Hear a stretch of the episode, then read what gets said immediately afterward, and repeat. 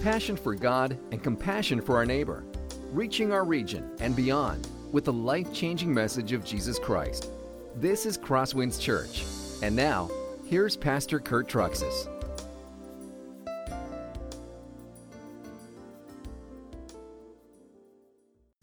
Christmas good? How was New Year's? Did you guys ring it in like I did by going to bed early? Yeah, I, I, that, that staying up to midnight thing, I've sort of outgrown that. So it's just go to bed, get a good night's sleep. Um, by the way, one of the things we love to do here at Crosswinds at the beginning of each new year is I love to give you a, a Bible reading challenge uh, because we definitely need the Bible in our lives. Jesus said it this way Man does not live by bread alone, but by every word that proceeds from the mouth of God. Jesus is saying, literally, just as important as physical food that we need to consume every day to sustain our physical life, is we need the Word of God coming into our hearts and into our souls on a daily basis to sustain our spiritual life. And, folks, this is why here at Crosswinds uh, we preach the Bible we try to keep our finger in the text all the time. Uh, this is why I'm always consistently challenging you for a Bible reading program. So you are reading the Bible on your own in an unfiltered way. And as I said at the beginning of the year, I love to challenge us as a church body to get into God's Word together to be regularly reading the Bible together. And in particular, I love to keep us on, if possible, the same Bible reading plan. And the reason is because it's very good to have the sheep feeding in the same pasture. It's amazing how God uses that between people in the church body to build one another up. What I'm going to do this morning is I'd like to give you um, a, a challenge. I'd like to give you a Bible reading challenge. But uh, before I do that, I'd like to teach you on why we actually need the Bible, why we need the Bible in our life. So let me go ahead and just briefly pray, and then we're going to jump into a, a good message on the importance of the Scriptures for each one of us. Heavenly Father, I ask that you would help me to teach well. I ask that uh, what I'm able to say about your word is very helpful. But Lord, thank you for giving us your word. It is so precious, and we are so fortunate to have it. Uh, may we just come to love your word more after today. In your name, amen. It was the summer of 1885. It was August, and the heat was sweltering. It was dry. But in the space of 24 hours, Chicago was hit with six and a half inches of rain. That resulted in flooding in the city, and sewage from the three quarters of a million people in the city began to flow into the Chicago River. Runoff from the Chicago stockyards also began to flow into the Chicago River. And the Chicago River took that sewage and brought it into Lake Michigan. And then an article in the Chicago Tribune said that uh, the water supply for the city, which was coming out of Lake Michigan, sucked up that toxic brew. And that toxic brew was being fed into the faucets and the water fountains of the city. People began talking about outbreaks of things like possibly cholera and typhoid and dysentery and other waterborne diseases. Soon there were rumors that people were dying of these diseases. And eventually it was said that one in eight people in Chicago succumbed to those diseases. It was known as the 1885 epidemic in Chicago.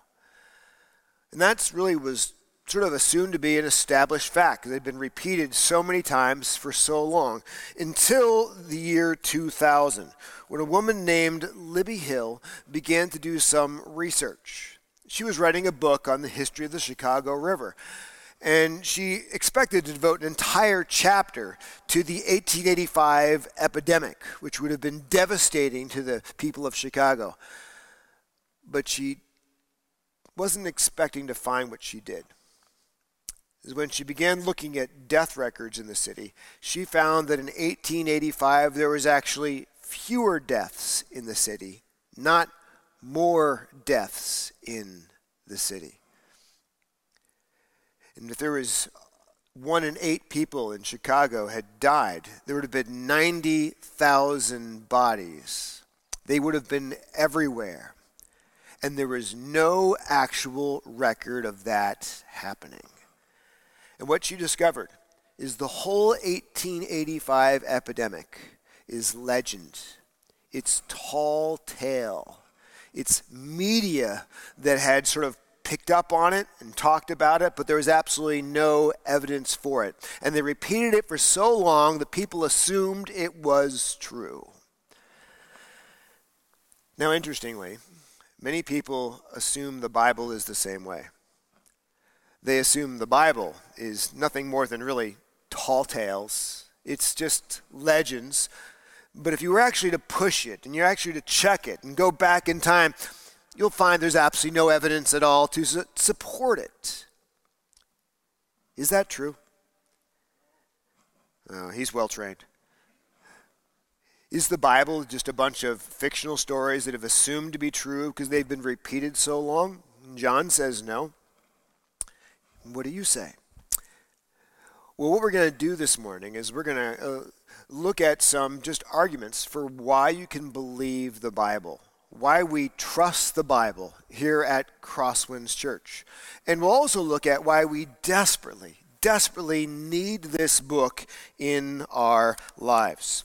I'm going to give you a number of reasons we can trust the Bible. We're going to look at the Bible's supernatural nature. Then we're going to look at the Bible, why it's trustworthy and inerrant.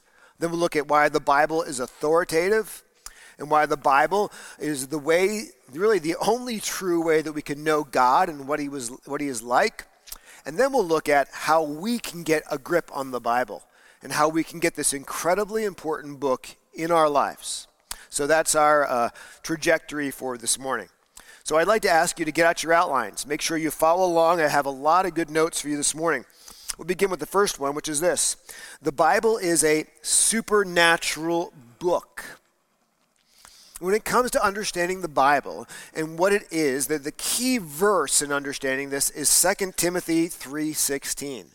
If you have not memorized that verse, I'd suggest you do memorize it. It's one of those things that's really important to keep handy. It says this, all scripture is breathed out by God and profitable for teaching, for reproof, for correction, and for training in righteousness. And I'd like to focus in the very first part, which says, All scripture is breathed out by God.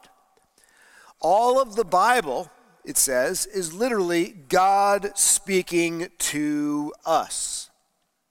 It's God's words. Now, some of your translations may say, um, all of the Bible is inspired by God. I'm not a real fan of the word inspired because what that sort of means to some people is you're having a good day and so you write something good or you do something special. You know how you feel like you maybe you drink too many cups of coffee and you're doing your homework and all of a sudden you feel like you're inspired so you write an especially long and good paper. So, inspiration is the idea that a human being had a really good day and did something well. But that's not what the Greek here says. It's theopneustos. Literally, it means that all of Scripture, it's not man's words, it is God's words. God spoke through the authors of the Bible to us, saying exactly what God wanted to say to us. So the entire Bible is God's words, is what it says. Well, if that's true, that brings a logical question. Well, is there any evidence that this book is actually God's words to us, not just the words of another human being or other human beings haven't written down? Well, what's what we're going to do? We're going to look at what is the evidence this book is actually supernatural. First point I'd like to give you is this.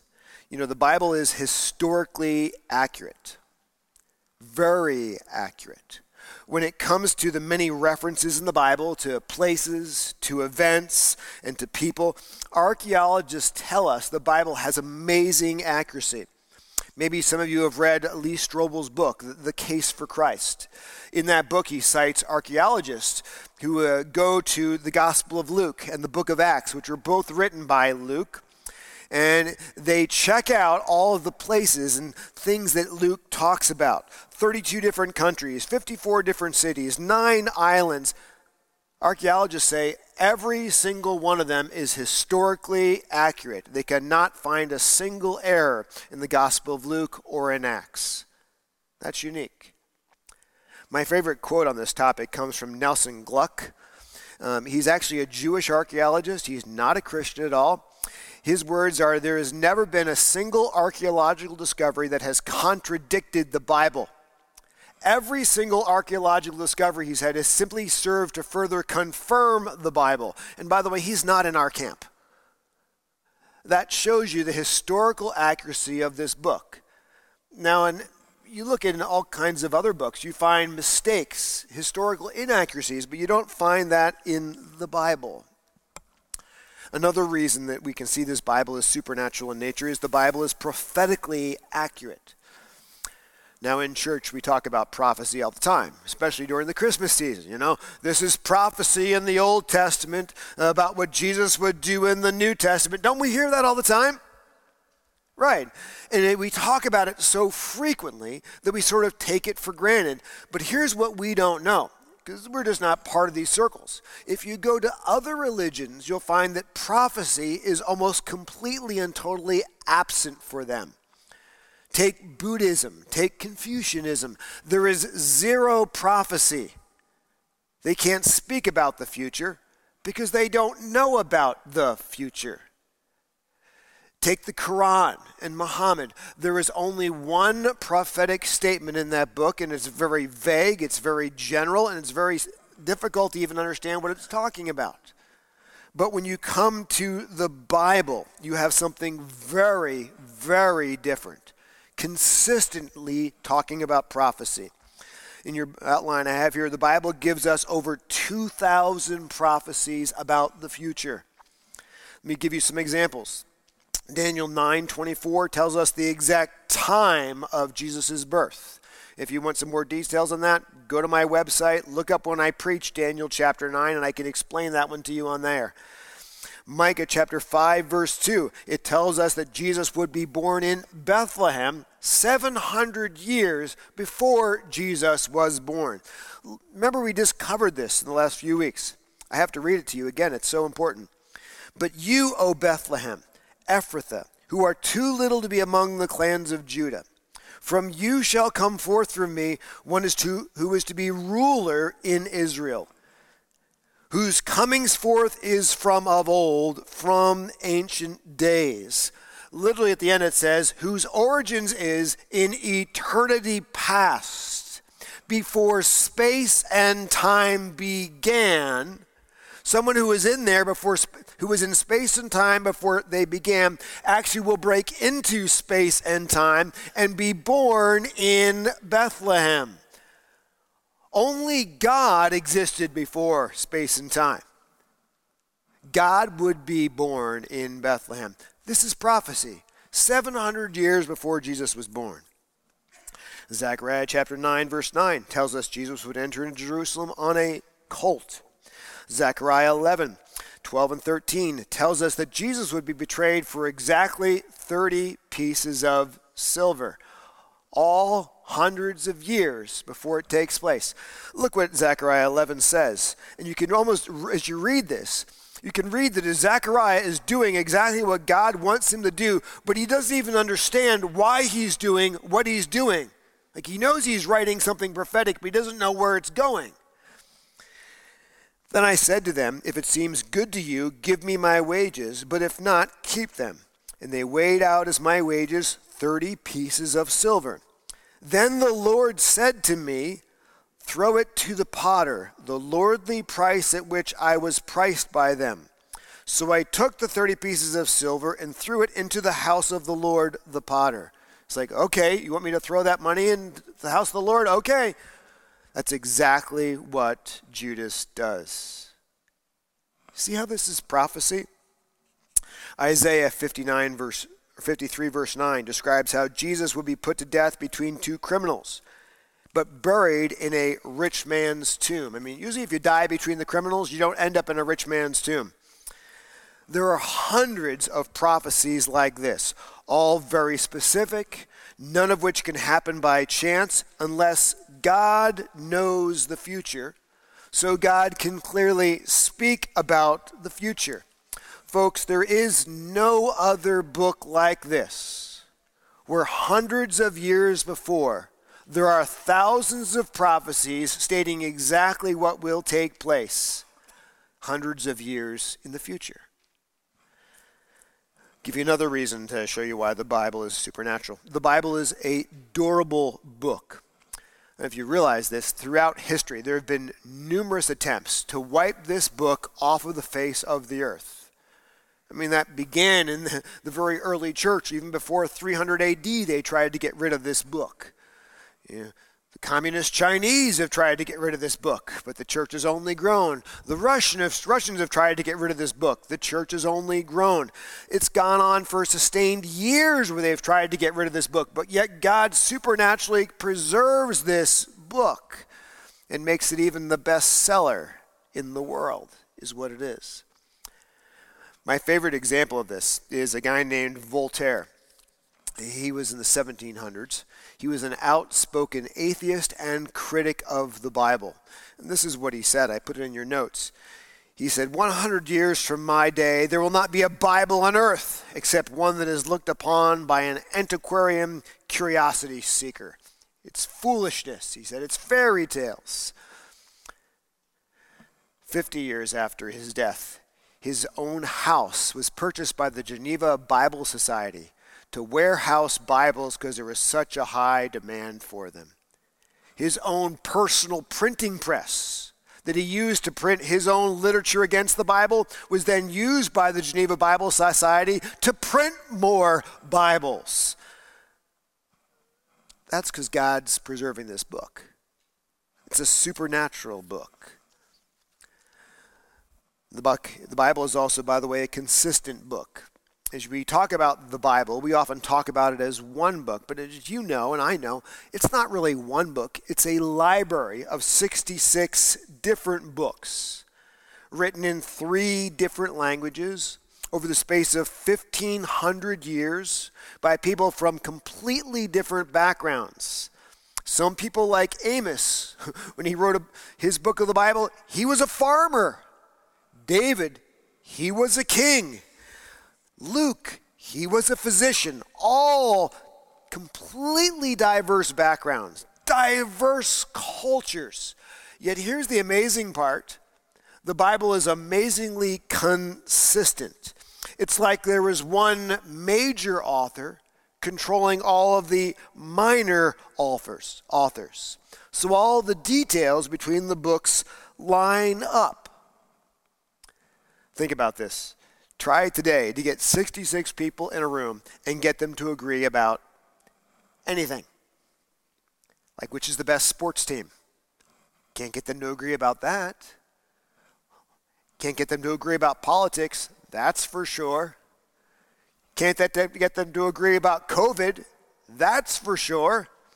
Then how do you get 66 and put them over 1,500 years, three different languages, diverse cultures and backgrounds, yet they all fit together. Unless God is the one who's supernaturally inspiring them and supernaturally in charge of this entire book. Another reason we know this is a supernatural book is the Bible is a miraculous book. You know, if the Bible is truly God's book, and it's truly God's words to us, it stands to reason that this book would have some miraculous things in it. But it, oftentimes, it's the very miraculous nature of the Bible itself that the critics of the Bible use for discrediting the Bible. Oh, look, it's, that's miraculous. That can't be true. Take, for instance, uh, Thomas Jefferson. He was a product of the Enlightenment. And as an Enlightenment person, he said, you have to be able to put something in a laboratory. You have to be able to test it. You have to be able to repeat it and understand it. And he said, unless I can test something, repeat something, and understand something, I won't believe something. So he literally one day took his Bible and he cut out of it all of Jesus' miracles because he says, I can't repeat them. I cannot understand them. So I want to get rid of them. That sounds logical until you think about it for a little while. You cannot take historical events and put them into a laboratory and repeat them to prove them. I'll give you an example of that. How do we know that George Washington went across the Delaware in 1776? Can you put that into a laboratory and repeat it?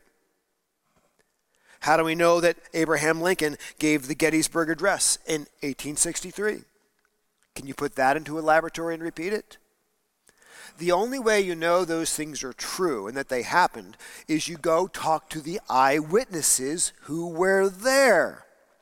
The, if you have a preponderance of eyewitnesses, then you know it actually took place and it was true. Now, the books of the Bible, you need to understand they were written while the eyewitnesses were still alive. Paul says this in 1 Corinthians 15 about the resurrection. He says, Hey, these people are still alive. You think I'm saying as a joke? Go talk to them, check it out with them. They'll confirm it's actually true.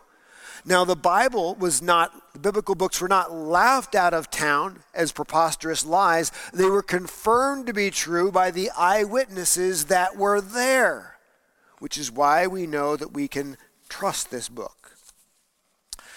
Last reason why we know this Bible is the Bible we hold is a supernatural book is the Bible is a transforming book. Now, as a pastor and as a Christian, I get sort of a, a, a ringside seat to see what this book can do to people's lives. And I can tell you, I've lost track of the number of people that I've met and have worked with who have begun a life of sin who have been a completely different person, who have been a lost person, and they began reading this book and being under the preaching and teaching of this book. And God met them through this book. God transformed them through this book.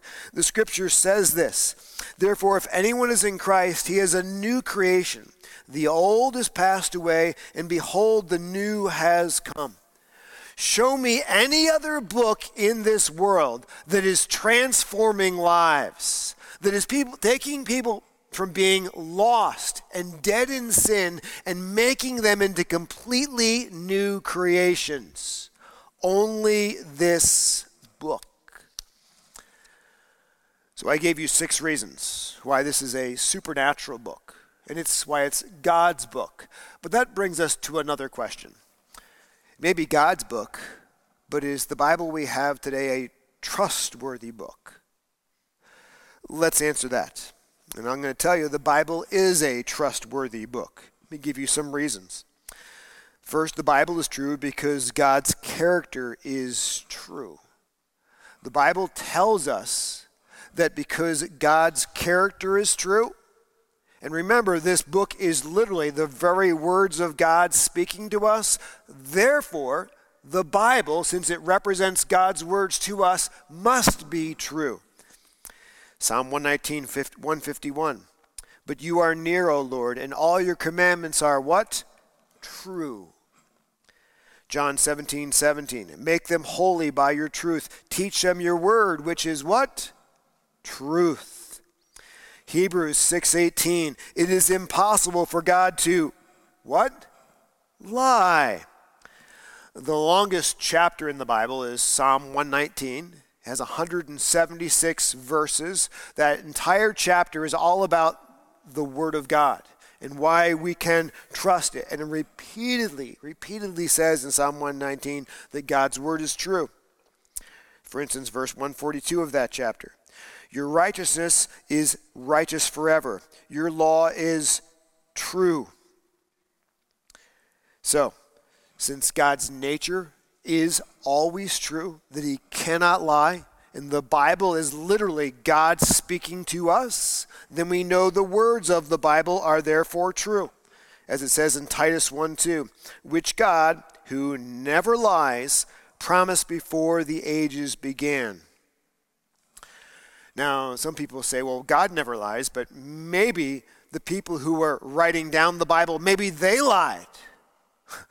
Folks, think about this. If God is God, and God is literally speaking to us, having the prophets and the apostles write down exactly what he wants, and he cannot have them write down exactly what he wants, is he God in the first place? Of course, he wouldn't be. God, by definition, can say exactly what he wants to say through his prophets, by definition, without error. Another reason we know that we can trust this book the Bible is true because Jesus claimed it was true. Do you know that Jesus believed this Bible is trustworthy? He believed it is true, even the more miraculous parts of this book. Folks, if you can trust Jesus to save your soul when you die, you can trust what Jesus says is the nature and character of this book. True? You, they go together. Jesus consistently used the Old Testament and used it as the authority for his words in the New Testament. Jesus took the miraculous stories of the Old Testament and he confirmed them as true. And he said, you know what? They literally happened. Take, for instance, Noah, you know, the worldwide flood, Noah, animals. People say, oh, that didn't really happen. That's just all fiction. Not according to Jesus. Jesus says this so as were the days of Noah, so will be the coming of the Son of Man. For as in those days before the flood they were eating and drinking, marrying and giving in marriage until the day when Noah entered the ark. Jesus is not looking at that as fictional history. Jesus considers Noah and the flood factual history. How about Sodom and Gomorrah? Oh, that didn't really happen. Fire from heaven falling on cities. Oh, come on, that's just legend. Not according to Jesus. Matthew 11, 24, and I could actually read more verses. We just don't have the time to prove this point to you. Jesus says, But I tell you, it'll be more bearable on the day of judgment for the land of Sodom than for you. How about the Exodus from Egypt? And remember, they went for 40 years in the wilderness where God literally fed them with manna every morning, supernatural bread that was on the ground. Six days a week, not seven days a week. So it was not a natural occurrence, it was a supernatural occurrence. What does Jesus say about that? Your fathers ate the manna in the wilderness and they died. It actually happened, folks. They ate the manna. How about Jonah? You know, Jonah ends up inside of a big fish for three days and three nights. Do you think Jesus believed that literally happened? Look what he says. For just as Jonah was three days and three nights in the belly of the great fish, so will the Son of Man be three days and three nights in the heart of the earth. In other words, if Jonah is not literally true, then why would Jesus and his death and burial be literally true? If Jesus' death and burial for three days is three nights is literally true, then why wouldn't Jonah in the fish be literally true? Jesus' position, by the way, on the Old Testament, as he's speaking here, is that the Old Testament is literally true, not just in concept, not just in word, but in every letter. Every letter of the Old Testament is exactly what God wanted to say without error. Say, prove it to me. Sure, let's just go back to the Bible. Matthew 5:18 Jesus said, "For truly I say to you, until heaven and earth pass away, not an iota, not a dot will pass from the law until all is accomplished." An iota is the smallest consonant in Hebrew. A dot is the smallest vowel in Hebrew. He says, it doesn't matter how small the letter is, it's not going to pass away until all is accomplished. Let me move on to one more reason to look at the Bible and see it as inerrant. The Bible is true because, as God's word, that logically means it must be true. Today, you'll run across some pastors and some teachers who will say the Bible is basically trustworthy, but they'll say it's certainly not without error. They'll say, if you look in the Bible, we can see there's things that the Bible got wrong. And then they'll come around and say, well, don't worry about it because at least most of the Bible is clear and God got his message across, even though the Bible is sprinkled with errors. That is a very common position nowadays. Now, I want to ask you does that make sense? No, it does not make sense at all. And I used this uh, recently in a Jude series, but I thought it's okay we pick it up again. Adam Hamilton is a good example of this.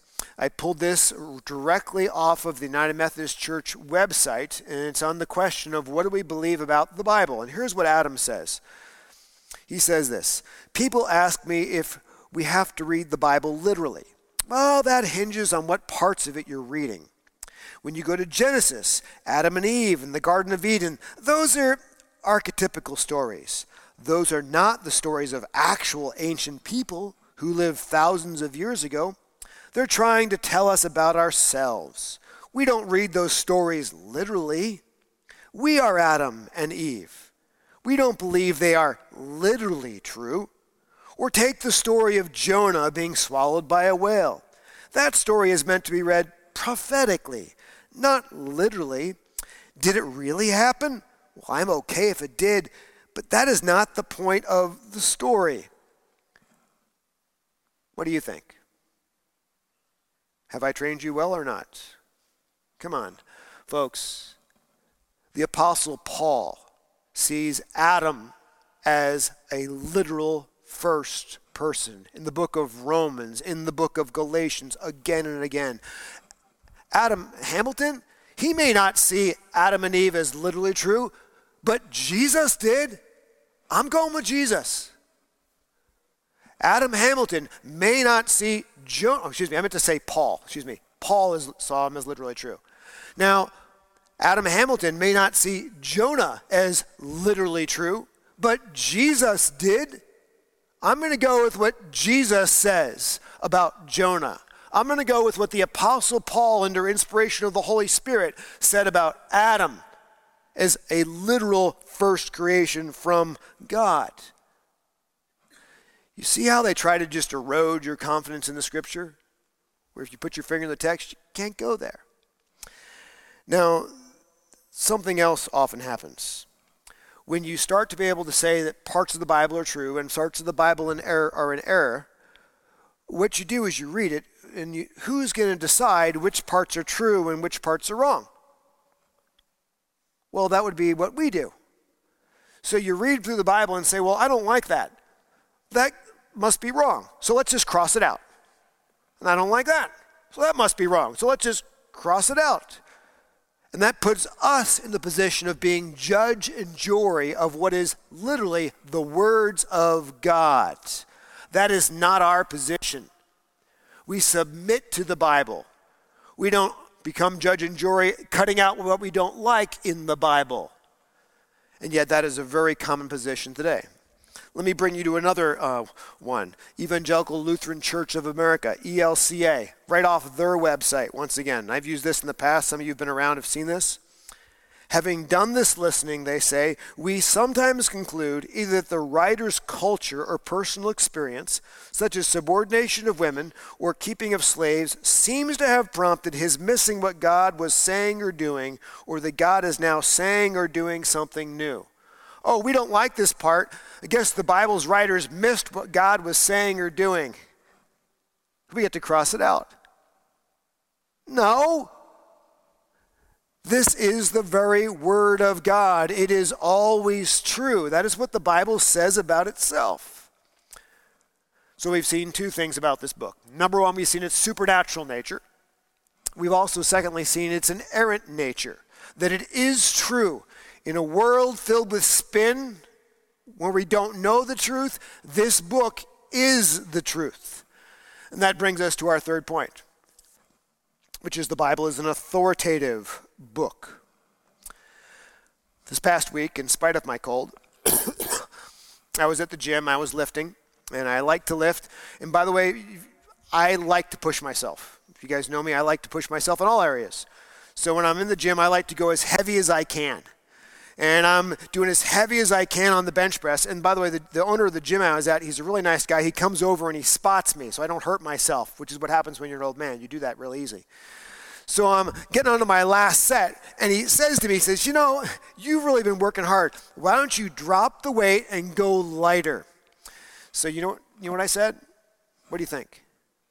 No, absolutely not. I don't want to go lighter. Keep the same weight. Well, see, I don't have to listen to him. He can make suggestions for me, but he's not the authority over me. And when it comes to the Bible, the problem is that most people seem to take this as a book of suggestions. They don't see it as the book that is an authority over them.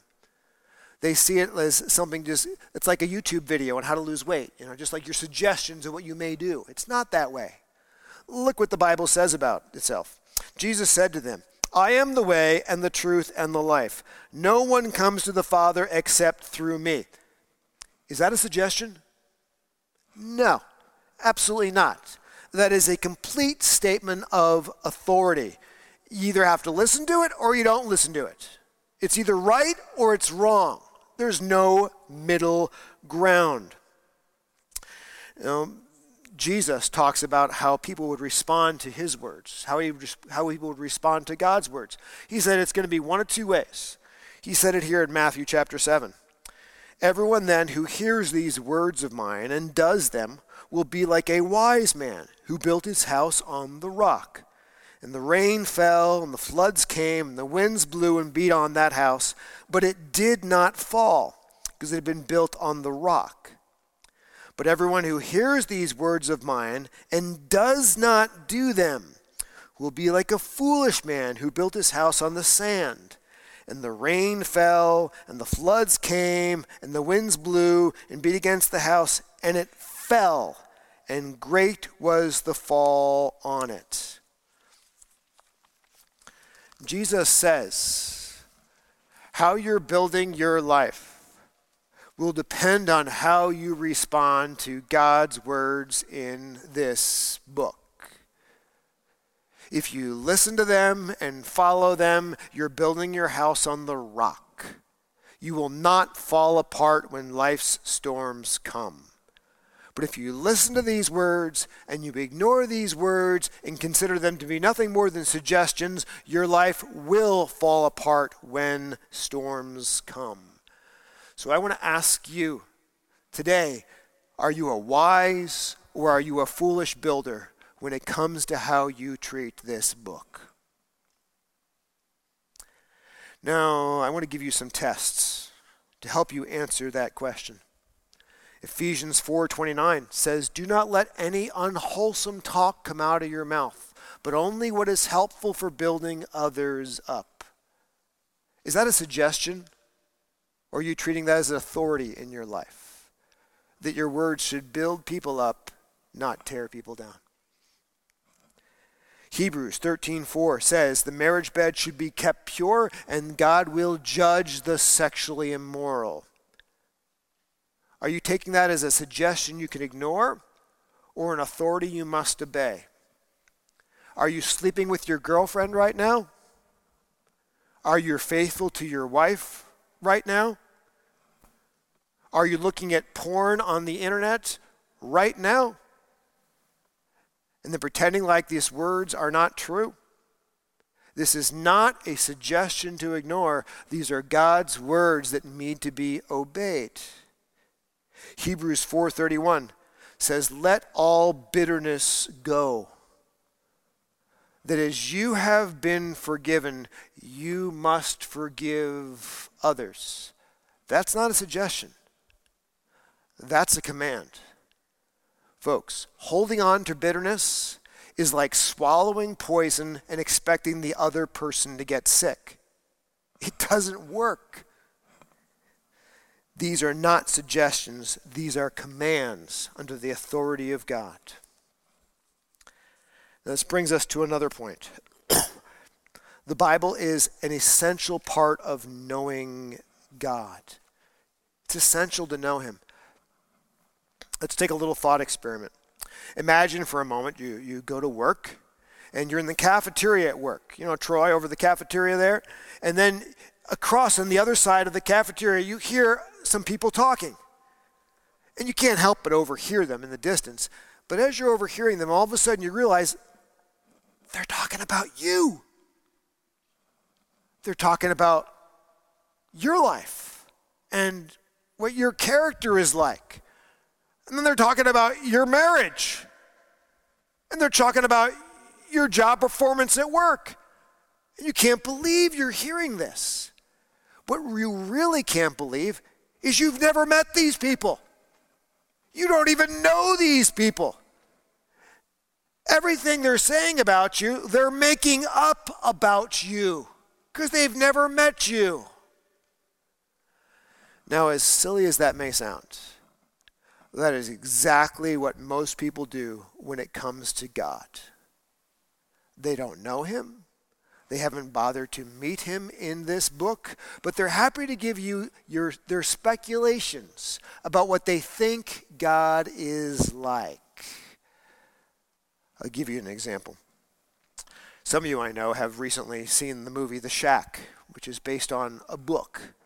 It was very popular for a while out there. It's the story, fictional story, of a, a, man who lost his daughter, and in the grief of that, he ends up going out to a shack, and there in the shack, he meets God. God in the Trinity. Uh, God the Father is portrayed as a large African American woman who has a, a good laugh. God the Son is portrayed as a, a handyman who skips stones. God the Holy Spirit is portrayed as a thin Asian woman. woman. Now, the author of the book has been asked in interviews, you know, why did you portray God that way? And this was his answer. Well, that's the way I like to think about what God is probably like. It's all speculation. It's based on the fantasies of his mind. It's not based on the truth and how God actually is. The way you discover how God actually is is you meet him in this book. This tells us what God is actually like. And there are millions of people who are following the speculations of the author of The Shack, not finding the the actual truth about what God is like in this book. Folks, the, the Bible says there are only two ways to genuinely know what God is like. And this is found in Psalm 19. I'll just quickly summarize. Psalm 19 says the first way we know what God is like is by looking at nature around us. Nature tells us about God's amazing vastness about his amazing power, about his amazing creativity and complexity, and his love for beauty. Just look around you, we see all those things. But that's all that nature can tell us. The only other place you go to learn more about God is his word his literal spoken word to us, which reveals to us things we cannot know by looking at nature itself. Look what Psalm 19 says about this book. the law of the Lord is perfect, and it will revive the soul. Isn't that great? The testimony of the Lord is sure. It'll make wise the simple. Ah, I need that. The precepts of the Lord are right. It'll rejoice the heart. We all need that. The commandments of the Lord are pure, enlightening the eyes. And then he comes down and says this More to be desired are they than gold, even much fine gold, sweeter also than honey and the drippings of the honeycomb. Moreover, by them your servant is warned, and in keeping them there is great reward. David says in Psalm 19 if you had to make a choice between winning the lottery and not having this book, or not winning the lottery and keeping this book. You would be better off if you had this book and didn't win the lottery. It's worth more than fine gold to have God's actual words to us. That's the book you hold in your hand. Anybody like chocolate? I do. Can't eat much of it. You know, a moment on the lips spends a lifetime on the hips. But why I like chocolate, I have to limit my chocolate. But I'll say it's something better than chocolate, sweeter than honey, more joy bringing in our life is God's words in this book to our soul. Folks, this book is supernatural. It's God's words literally to us. This book is inerrant. It's something that is guaranteed to tell us the truth in a world filled with spin. This book is authoritative. It's not suggestions for our life, it's the commands we need for our life. This book, folks, is the only way to know God and to be able to relate with Him and to be made right with Him. Everything else is speculation and guesswork, like the shack. Not only can we trust this book, folks, we desperately, desperately need this book in our lives. That is why my last point for you is this How do I get the Bible into my life? Nicholas Carr wrote a book called uh, What is the Internet Doing to Our Brains? His conclusion of his studies is the Internet is making us stupid filling our brains with useless information and YouTube funny cat videos. That's what the internet is doing. His response, he said, what we need now more than ever is to read. Read good, solid books. Well, what is the most solid book of all? What is the best book of all that we could ever read and ever know? It's this book.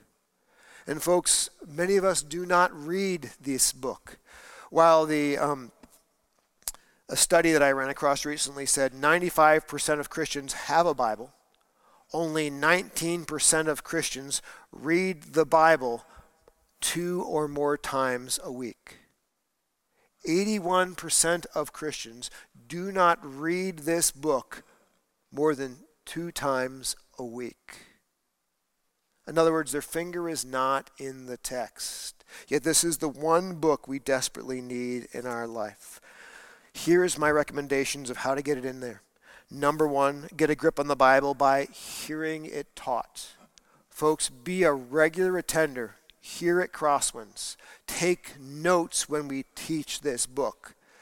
You're not going to necessarily find the exposition of this book anywhere. You find it in God's house, in God's church. I have, I have one friend. He comes here on Sundays and he's here with his children and he says, You know what? I cannot pay attention when I'm in church with my kids. So I go home on Sunday afternoon and I re listen to the sermon with my earphones in by myself so I can concentrate on it and learn it because I desperately need it. Wow, that's amazing. Second way to get it in our life is get a grip on the Bible by reading it regularly. I told you that I was going to give you a Bible reading challenge. And, and, let me just give you that Bible reading challenge as a church family. Pastor Jordan and I have been working on this. We've been doing this for two years prior to this, and we've learned about the right length to be able to give to you guys is about one chapter a day. That seems to be a really good consumable amount of information. And so we looked at different ways we could break this up, and here's what we came up with. If you take one chapter a day, five days a week, you read the entire New Testament in one year. So that's my first Bible reading challenge. If you look, you have your Bible reading card. Will you join us? Reading one chapter a day, five days a week, you'll finish the New Testament in a year.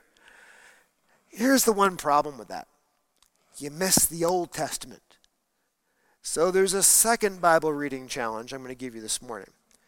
We did some more math and learned that if you read one chapter a day of the Old Testament six days a week, you finish the entire Old Testament in two years, almost exactly. So if you're somebody who's new to this and you just want to take the New Testament reading challenge, that's fine. If you're somebody who's a little bit more advanced, you'd like to take the Old Testament and the New Testament reading challenge, which, by the way, is only at max two chapters a day and easy to get caught up on the weekends, I challenge you to take that. By the way, um, there's something else we're going to do for you special. What we're going to do is we've worked with the Bible Project, and we're going to send you guys and make available um, a little five to seven minute video, which gives you an overview of a Bible book right before we read it. Now, there's two ways you can get a hold of those videos.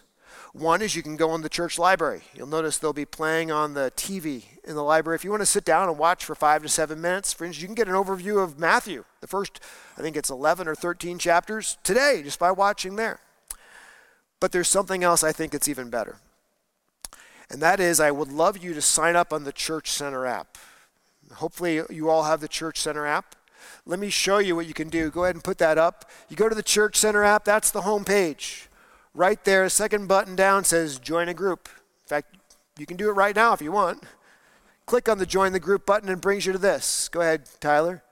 It brings you to the groups you're in, but if you scroll to the bottom, you'll see different categories of groups you can join. You click on the one that says growth, click on that. And you'll see the different ways to grow. And the bottom one is this take up and read. You click on that, and you'll see inside join this group. And in that group, I will send you the Bible, the, uh, the Bible reading cards each month.